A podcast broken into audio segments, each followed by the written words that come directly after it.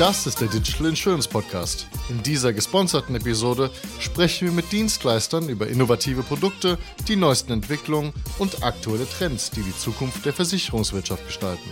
Bei Kundenzentrierung denken viele zunächst an Apps. Was wäre aber, wenn man die Schadenbearbeitung dynamisch an den Wert, den der Kunde für den Versicherer darstellt, anpassen würde? Das frage ich heute Björn Hinrichs, Senior Vice President Insurance Dach bei Experian. Willkommen zum Podcast, Björn.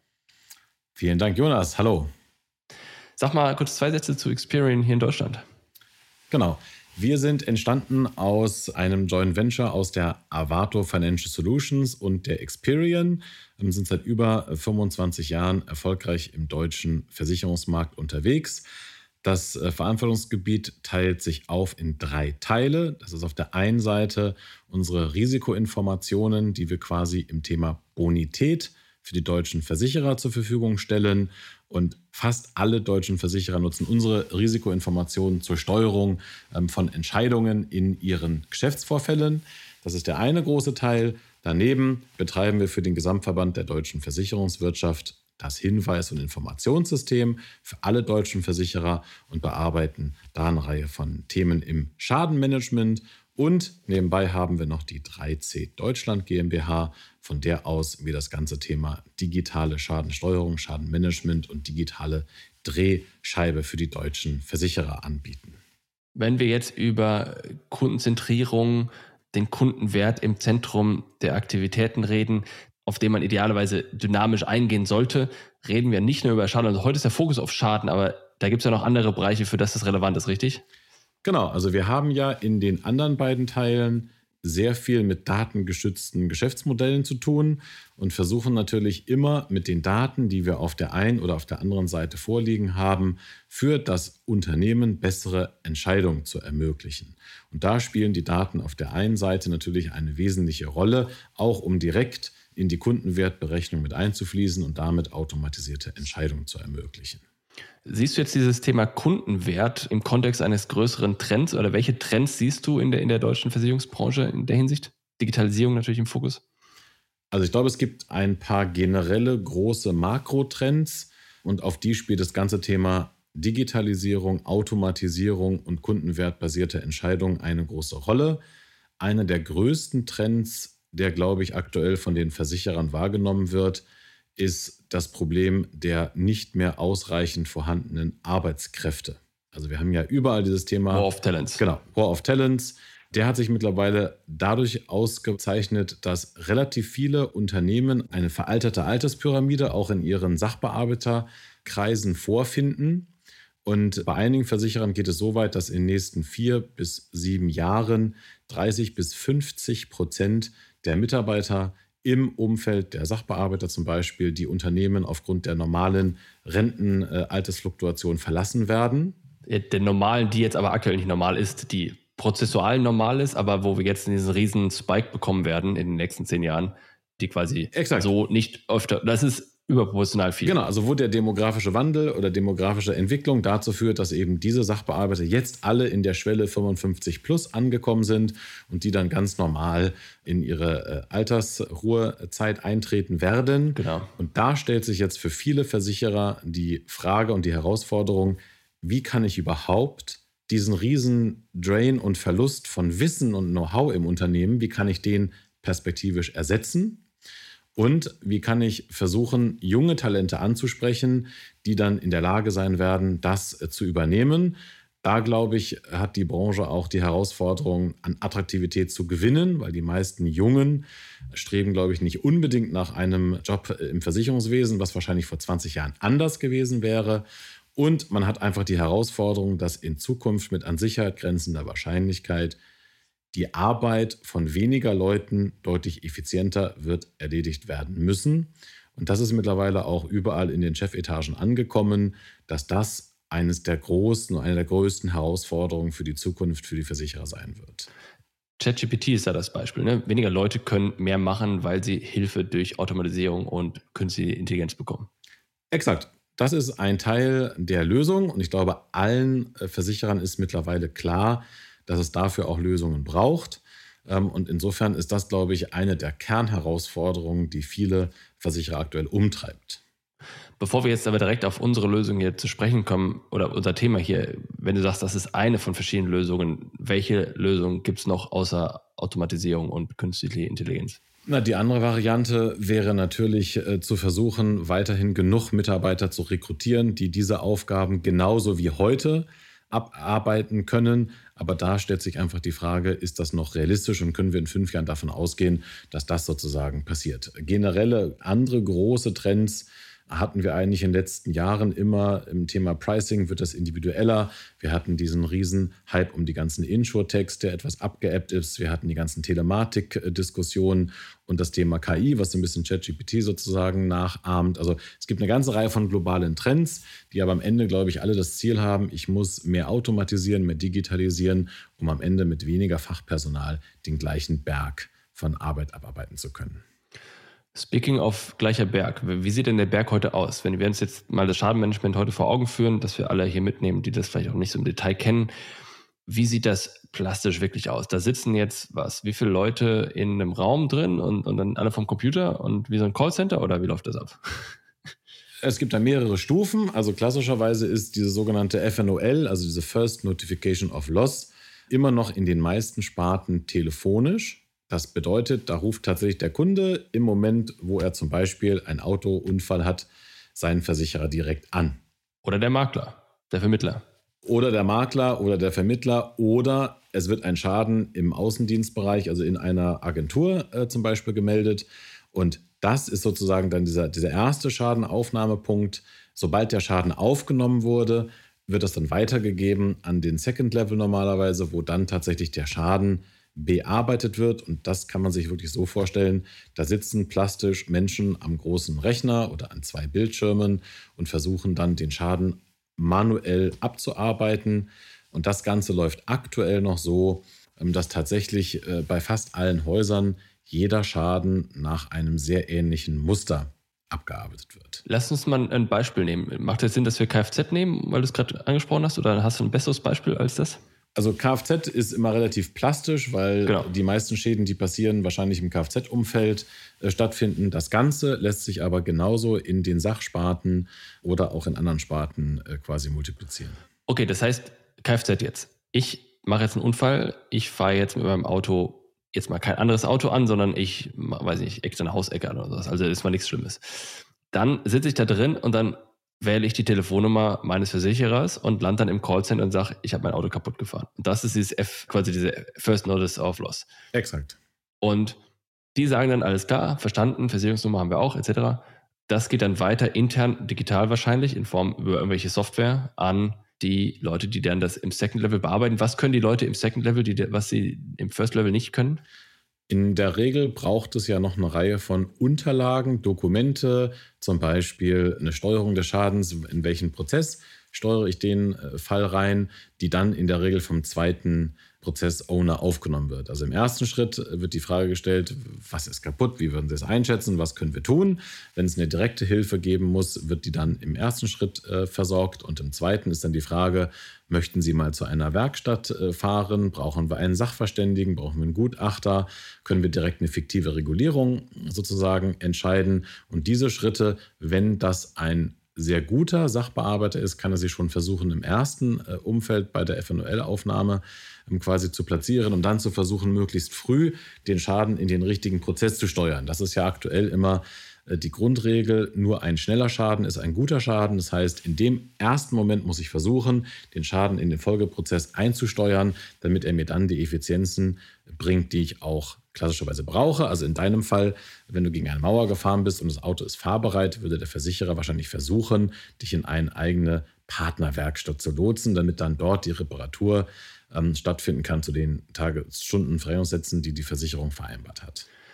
Das heißt, die Aufgabe des Second Levels ist es, den geeigneten Prozess zu finden und dann hoffentlich den richtigen auch auszuwählen. Also eigentlich ist das schon die Herausforderung im ersten äh, Prozessschritt, weil in dem Moment, wo du das erste Mal am Telefon bist, ähm, wäre ja die Herausforderung, dich möglichst schnell in den richtigen Prozess zu steuern. Und da äh, könnte man schon mit einhergehender mehr KI und Datenkompetenz versuchen, den richtigen Prozessschritt für dich zu finden, weil am Ende ist ja, wie gesagt, nur ein schneller Schaden, ein guter Schaden. Geht es ja darum, dass du möglichst schnell ins eigene Partnernetz fährst. Wenn du erstmal zu deiner eigenen Werkstatt fährst, danach lässt du dich ja nicht mehr steuern. Jetzt hast du den Termin oder hat, dann macht der Versicherer für mich den Termin oder, oder organisiert dafür, dass ich einen Termin bekomme bei, dem, bei der Werkstatt. Ich fahre dahin, bin drin und wie geht es dann weiter? Dann geht wahrscheinlich die Rechnung von der Werkstatt direkt an den Versicherer, wird bezahlt, alles gut, abzüglich etwaiger Selbstbehalte etc. Oder wie geht es weiter? Genau, also die Kernfrage wäre ja erst, also die, die Herausforderung liegt ja für den Versicherer darin zu entscheiden, musst du jetzt wirklich in die Werkstatt oder wäre das eventuell ein kleiner Schaden, ich sage mal 500 Euro, den man auch fiktiv regulieren könnte, wo man dir anbietet, eine fiktive Regulierung ist ja nichts anderes als die Möglichkeit, den Schaden ohne Sachverständigen, ohne Gutachter und ohne direkte nachvollziehbare Reparatur zu regulieren. Könnte man also sagen, lieber Jonas, wir geben dir 500 Euro, bist du damit einverstanden? Wenn es ein größerer Schaden wäre, würde man entscheiden, da muss ein Sachverständiger rausfahren, um den Schaden erstmal beurteilen zu können. Und diese drei Steuerungsthemen, das heißt ja Neudeutsch immer die Triagierung. Da ist eigentlich schon der erste Schritt, wo man quasi mit mehr Datenverständnis, mehr Know-how den richtigeren Prozess versuchen kann zu identifizieren, weil das am Ende alle Folgeprozesse deutlich optimiert. Das ist wichtig. Du sagst, es gibt einen fiktiven Prozess, kann man ja auch kulant nennen, wie auch immer, bei dem es gar nicht so wichtig ist, ob du als Kraftfahrzeughalter deine Karre jetzt reparieren lässt oder nicht. Du kannst ja auch mit deiner Macke weiter rumfahren und hast, bist sozusagen schadfrei gestellt von einem Versicherer, weil du jetzt im Konto einfach 500 Euro oder 200 Euro mehr hast.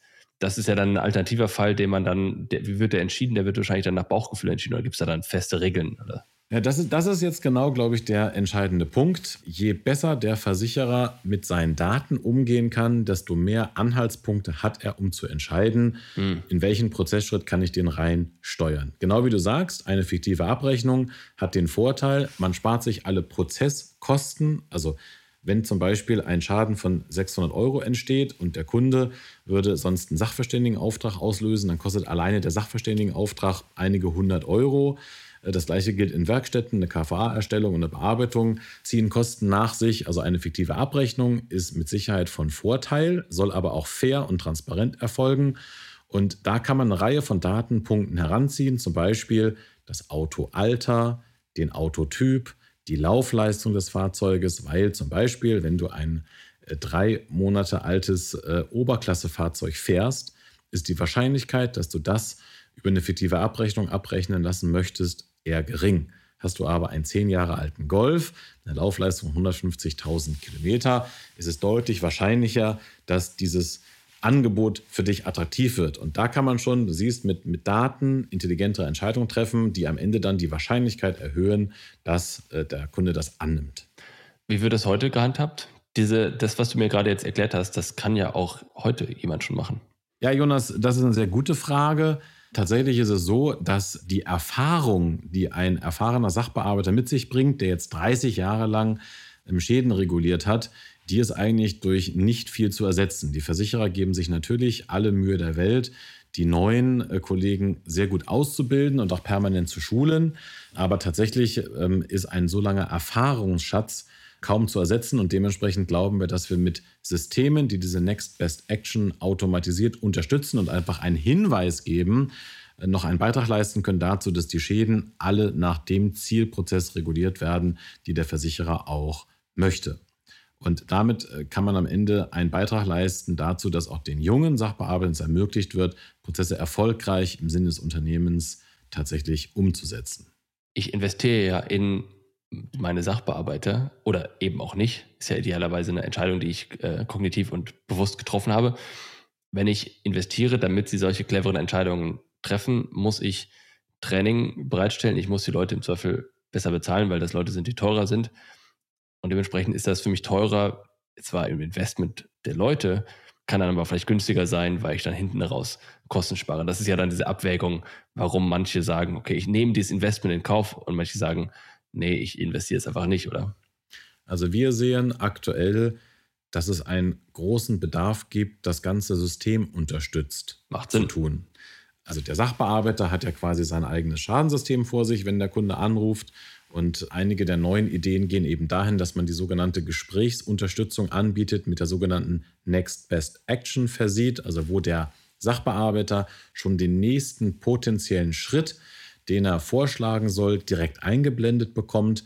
Das Ganze erfolgt dann mit verschiedenen KI-Modellen und Regelwerken im Hintergrund, sodass eben das Modul berechnet, wie hoch wäre hier die Wahrscheinlichkeit für eine fiktive Abrechnung.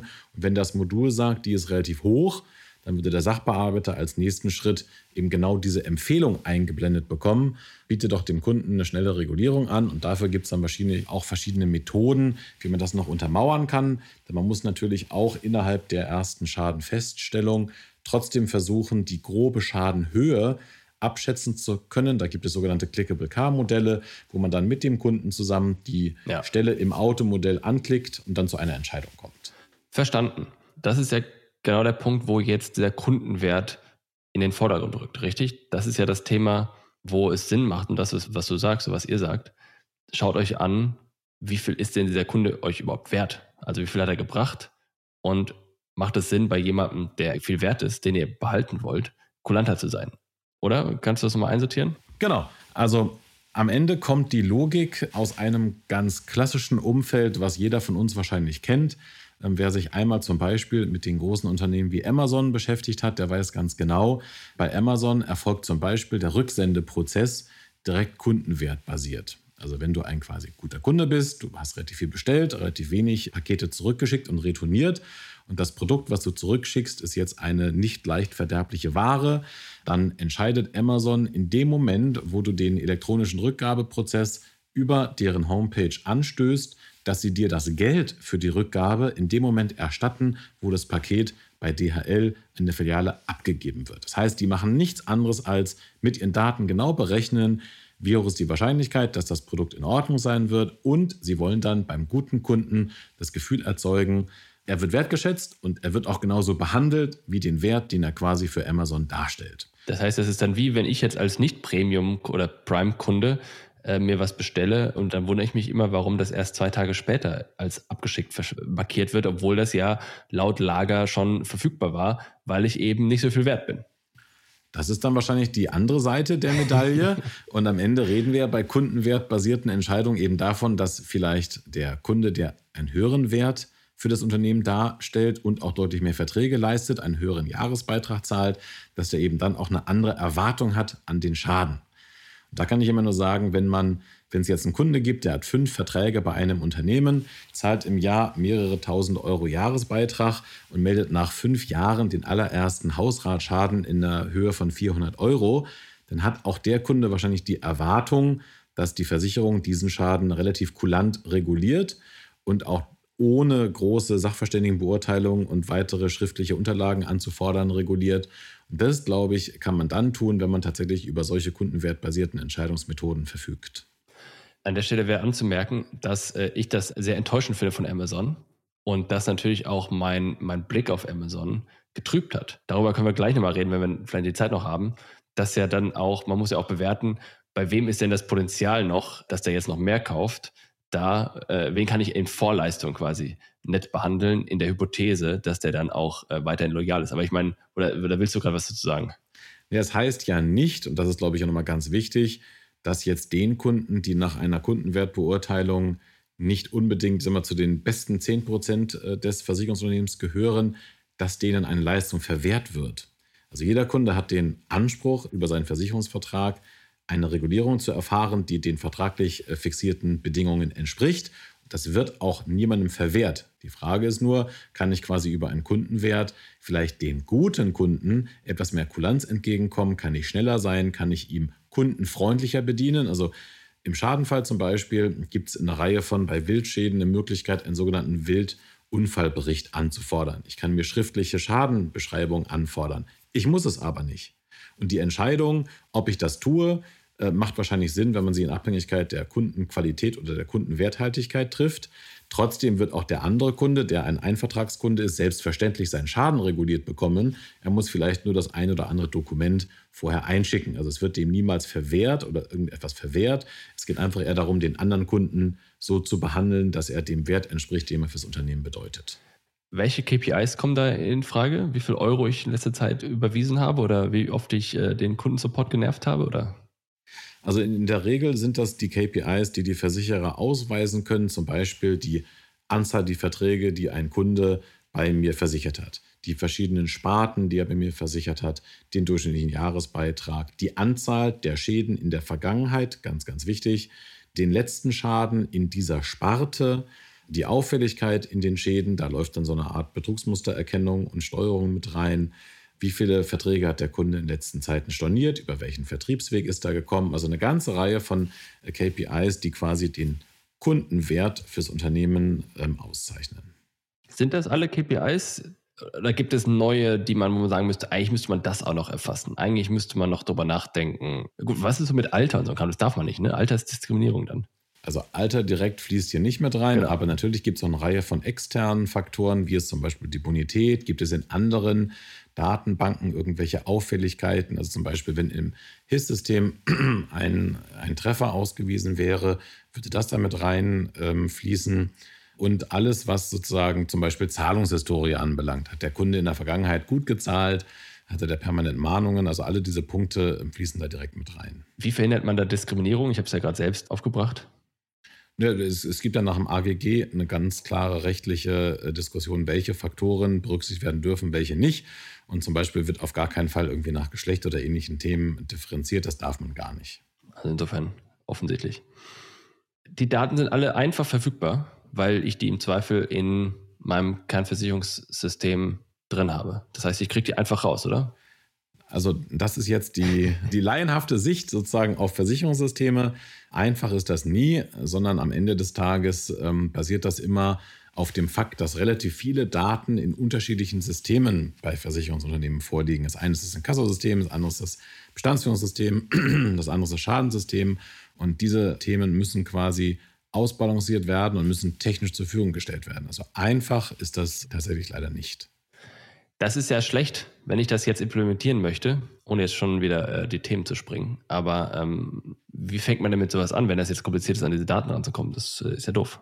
Am Ende ist es meistens so, dass das ein IT-Projekt ist, was auch tatsächlich den Aufwand mit sich bringt, dieses Thema alle anzubinden, damit diese Daten auch in Echtzeit zur Verfügung stehen. Also wichtig ist okay, immer. Was ist, was ist Echtzeit? Echtzeit ist ja in der Millisekunde oder eine Sekunde oder eine Stunde oder wie echt? Nein, tatsächlich ist echt hier echt. Also unsere Systeme laufen tatsächlich echtzeitbasiert und arbeiten auch mit In-Memory-Datenbanken, weil die Logik ja ist, wenn der Kunde am Telefon ist, muss ja der Sachbearbeiter schon diese Next Best Action direkt angezeigt bekommen. Und das kann natürlich nur sein, wenn das System auch wirklich in Echtzeit funktioniert. Denn eine Logik ist ja immer, ich kann bei einem guten Kunden in einem Schadenfall mal kulanter handeln als bei einem anderen. Wenn der aber jetzt lernen würde, A, da ist der Versicherer sehr kulant und der ruft jetzt jede Woche an und meldet einen 400-Euro-Schaden und lernt dann irgendwann, das System zahlt die jedes Mal direkt fiktiv aus, ohne dass ein Lichtbild oder ein Kostenvoranschlag oder ähnliches vorhanden ist. Dann müssen die Systeme das in Echtzeit verhindern und das tun wir auch tatsächlich, weil eben dann die neue Bewertung greifen würde, wann war der letzte Schaden zu diesem Vertrag und damit würde automatisch eine neue Next Best Action getriggert werden. Also das muss tatsächlich in Echtzeit passieren. Insofern ist das tatsächlich ein IT-Projekt. Um das äh, kommt man leider nicht herum. Das bedeutet aber auch, dass ich live während des Calls meine Meinung, also die, dass sich das Modul die eigene Meinung ändert. Das heißt, wenn ich jetzt äh, immer nett bin, zu dem Mitarbeiter als plastisches Beispiel, dann kriege ich mehr, als wenn ich nicht nett bin. Oder anders ausgedrückt, wenn ich jetzt mit dem Mitarbeiter durch einen Fragebogen durchging. Und du hattest ja gerade sowas erwähnt mit, ähm, ich kann quasi mal anklicken, wo jetzt der Schaden entstanden ist. Wenn ich mir so einen Fragebogen vorstelle, wo der Callcenter-Mitarbeiter mich irgendwie fünf Sachen fragt, basierend darauf könnte man dann ja auch dann schon eine Empfehlung abgeben, oder? Oder ist das zu schnell? Nee, also das ist genau die Logik, wobei ehrlicherweise die Nettigkeit sozusagen keine Rolle spielt, sondern tatsächlich, wenn noch Fragen offen sind, dann wird dem Sachbearbeiter wirklich eingeblendet, welche Fragen er bitte noch stellen muss, damit wir die Daten, die wir zur Bewertung brauchen, auch alle tatsächlich vorrätig haben. Und dann wird in der Millisekunde die nächste Entscheidung eingeblendet. Also das ist ein dynamischer Prozess und der macht eben auch nur dann Sinn, wenn man auch dynamisch agieren kann. Jetzt bei dynamischen Sachen, die in Echtzeit ablaufen, denke ich immer drüber nach, da kann man auch viel mehr mitmachen. Was kann man denn damit noch machen? Damit, also wenn du das dynamisch bekommst, dann kannst du auch dynamisch quasi aggregiert erfassen, was gerade abläuft. Du kannst sehen, äh, was für Zahlungen passieren und, und all sowas. Da geht doch noch mehr, oder nicht? Was ist denn wirklich das, was, was als nächstes noch spannend ist, oder, oder irre ich mich?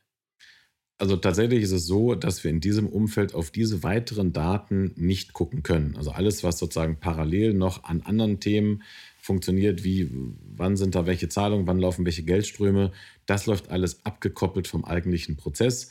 Denn das kriegt heute in Echtzeit tatsächlich noch kein Unternehmen hin und da gibt es, glaube ich, auch keine Notwendigkeit. Wir haben eher die, ich kann ja gleichzeitig Thematik. anrufen. Dann rufen jetzt ich und meine fünf Brüder rufen jetzt gleichzeitig für meinen Versicherungsfall an. Die klingen alle gleich, die haben auch meinen Nachnamen drauf und mein Geburtsdatum. Und dann äh, holen wir uns alle gemeinsam 400 Euro. Wird nicht funktionieren, weil es ja immer nur einen Vertrag und eine Schadennummer sozusagen dafür gibt. Also von daher ist das äh, sozusagen ausgeschlossen. Das wäre ja nun wirklich zu einfach. Schade. Okay, alles klar. Aber trotzdem, was gibt es für spannende Innovationen in der Zukunft bei solchen Projekten und Themen? Also ich glaube, die spannende Neuerung wäre tatsächlich, wenn die Versicherer jetzt anfangen, überhaupt darüber nachzudenken. Also wir haben mehrere Versicherer gerade, die konkret äh, zwei Herausforderungen haben. A, sie müssen automatisieren, weil sie dieses Mitarbeiterpotenzial gar nicht mehr finden und das ist jetzt klar. Und B, diese unterschiedliche Art der Kundenbehandlung anhand von Kundenerwartungen ist mit Sicherheit eine völlige Neuigkeit, die dann auch dazu führt, dass wir in dem Prozess sozusagen mit dem Sachbearbeiter diesen Next Best Action, also in welchen Schritt triagiere ich die Entscheidung, in welchen Weg der Kunde quasi reinläuft, die dann voll digital ablaufen. Also bei uns ist dann so, der Sachbearbeiter entscheidet, so, das ist ein Schaden, wir glauben 5000 Euro, wir empfehlen Ihnen zum Beispiel den Besuch in einer unserer Partnerwerkstätten, dann drückt er nur noch auf einen Knopf und der restliche gesamte Prozess der Bearbeitung läuft voll digital ab. Der drückt einmal den Knopf, danach wird der Kunde kontaktiert, danach wird der in die Werkstatt eingeladen, danach wird ein Kostenvoranschlag erstellt, der wird dann geprüft, verarbeitet, dann wird es eine Reparaturfreigabe digital geben, danach kommt die Rechnung zurück, die Rechnung wird geprüft, die wird abgeglichen zum Kostenvoranschlag und dann wird sie dunkel ausgezahlt. Sprich, der Sachbearbeiter wird komplett entlastet von einer Reihe von manuellen Tätigkeiten, äh, die keine Werthaltigkeit mit sich bringen. Und dafür geht der gesamte Prozess digital durch und der Sachbearbeiter hat mehr Kapazitäten, um sich um andere Themen zu kümmern. Das nächste Thema ist mit Sicherheit das Thema Kundenerwartung. Also wir reden jetzt immer davon, dass der Kunde anruft ähm, und viele Kunden, ich würde mich dazu zählen, machen das auch. Wenn ich mir aber die neue Generation angucke, zum Beispiel bei meinen Kindern, wie viel Zeit die mit ihrem Telefon und oder iPad und oder Rechner verbringen, dann glauben wir schon und wir sehen das auch schon im ersten Ansätzen, dass sich die Erwartung der Kunden im Thema von wie möchte ich Schäden melden in der Zukunft und wie möchte ich mit dem Versicherer interagieren, dass die sich auch langsam ändert. Und da gilt es, glaube ich, auch für die Versicherer, Wege zu schaffen. Und das sehen wir, wie gesagt, bei einigen schon, dass diese sogenannten Online-Schadenmeldungen deutlich mehr werden und dass man eben auch eine Art Kundenerlebnis für diesen digitalen Schadenmeldeweg bieten muss, die dann wahrscheinlich eine Reihe von diesen Aspekten einfach automatisch technisch mit sich bringen. Denn da vermute ich schon, dass diese junge Generation, die heranwächst, einfach eine andere Anspruchshaltung an das Versicherungsunternehmen mitbringen. Und da wird vielleicht, um es kurz zu konkretisieren, da würde dann anstelle der Next Best Action wird das dann nicht mehr bei dem Mitarbeiter eingeblendet, sondern da wird halt die Frage von mir in so einem, in so einem Abschluss- oder Meldungsprozess gestellt und basierend darauf dann die Next Best Action ausgewählt, richtig? Exakt. Das geht sogar so weit, dass man dem Kunden quasi auch mit einem sogenannten Clickable Car-Modell sich selbst seine eigene Schadenhöhenermittlung überlassen kann und oder aber in der Tat auch alle Folgeprozesse direkt nach den Logiken, die er eingegeben hat, einblenden kann. Also auch da ist sehr viel möglich und das wird, glaube ich, auch eins der Themen sein, wo die Versicherer in Zukunft gucken müssen, wie kann ich mit der anderen Kundenerwartung an einen Schadenprozess, der dann rein digital passiert, auch umgehen und wie kann ich das einbauen. Das sind natürlich auch wieder größere IT-Projekte, aber darum wird es, glaube ich, gehen, weil da wird sich in Zukunft wahrscheinlich der Weg und die Erwartung der Kunden ändern. Und dann können wir auch dieses War of Talents Problem lösen, über das wir am Anfang gesprochen haben. Also es ist mit Sicherheit eine der Maßnahmen, um am Ende mit mehr Technik Themen zu erreichen, wo deutlich weniger Mitarbeiter sich um die relevanten Fälle kümmern können und solche Themen dann eventuell voll digital durchlaufen. Denn dann haben wir alle genau das erreicht. Es wird schneller, es wird effizienter ähm, und die verbleibende Mannstärke bleibt, um die anderen Fälle zu regulieren. Wunderbar, herzlichen Dank für das Gespräch. Sehr gerne. Das war eine weitere Ausgabe des Digital Insurance Podcast. Folge uns bei LinkedIn und lass eine Bewertung bei Apple, Spotify und Koda.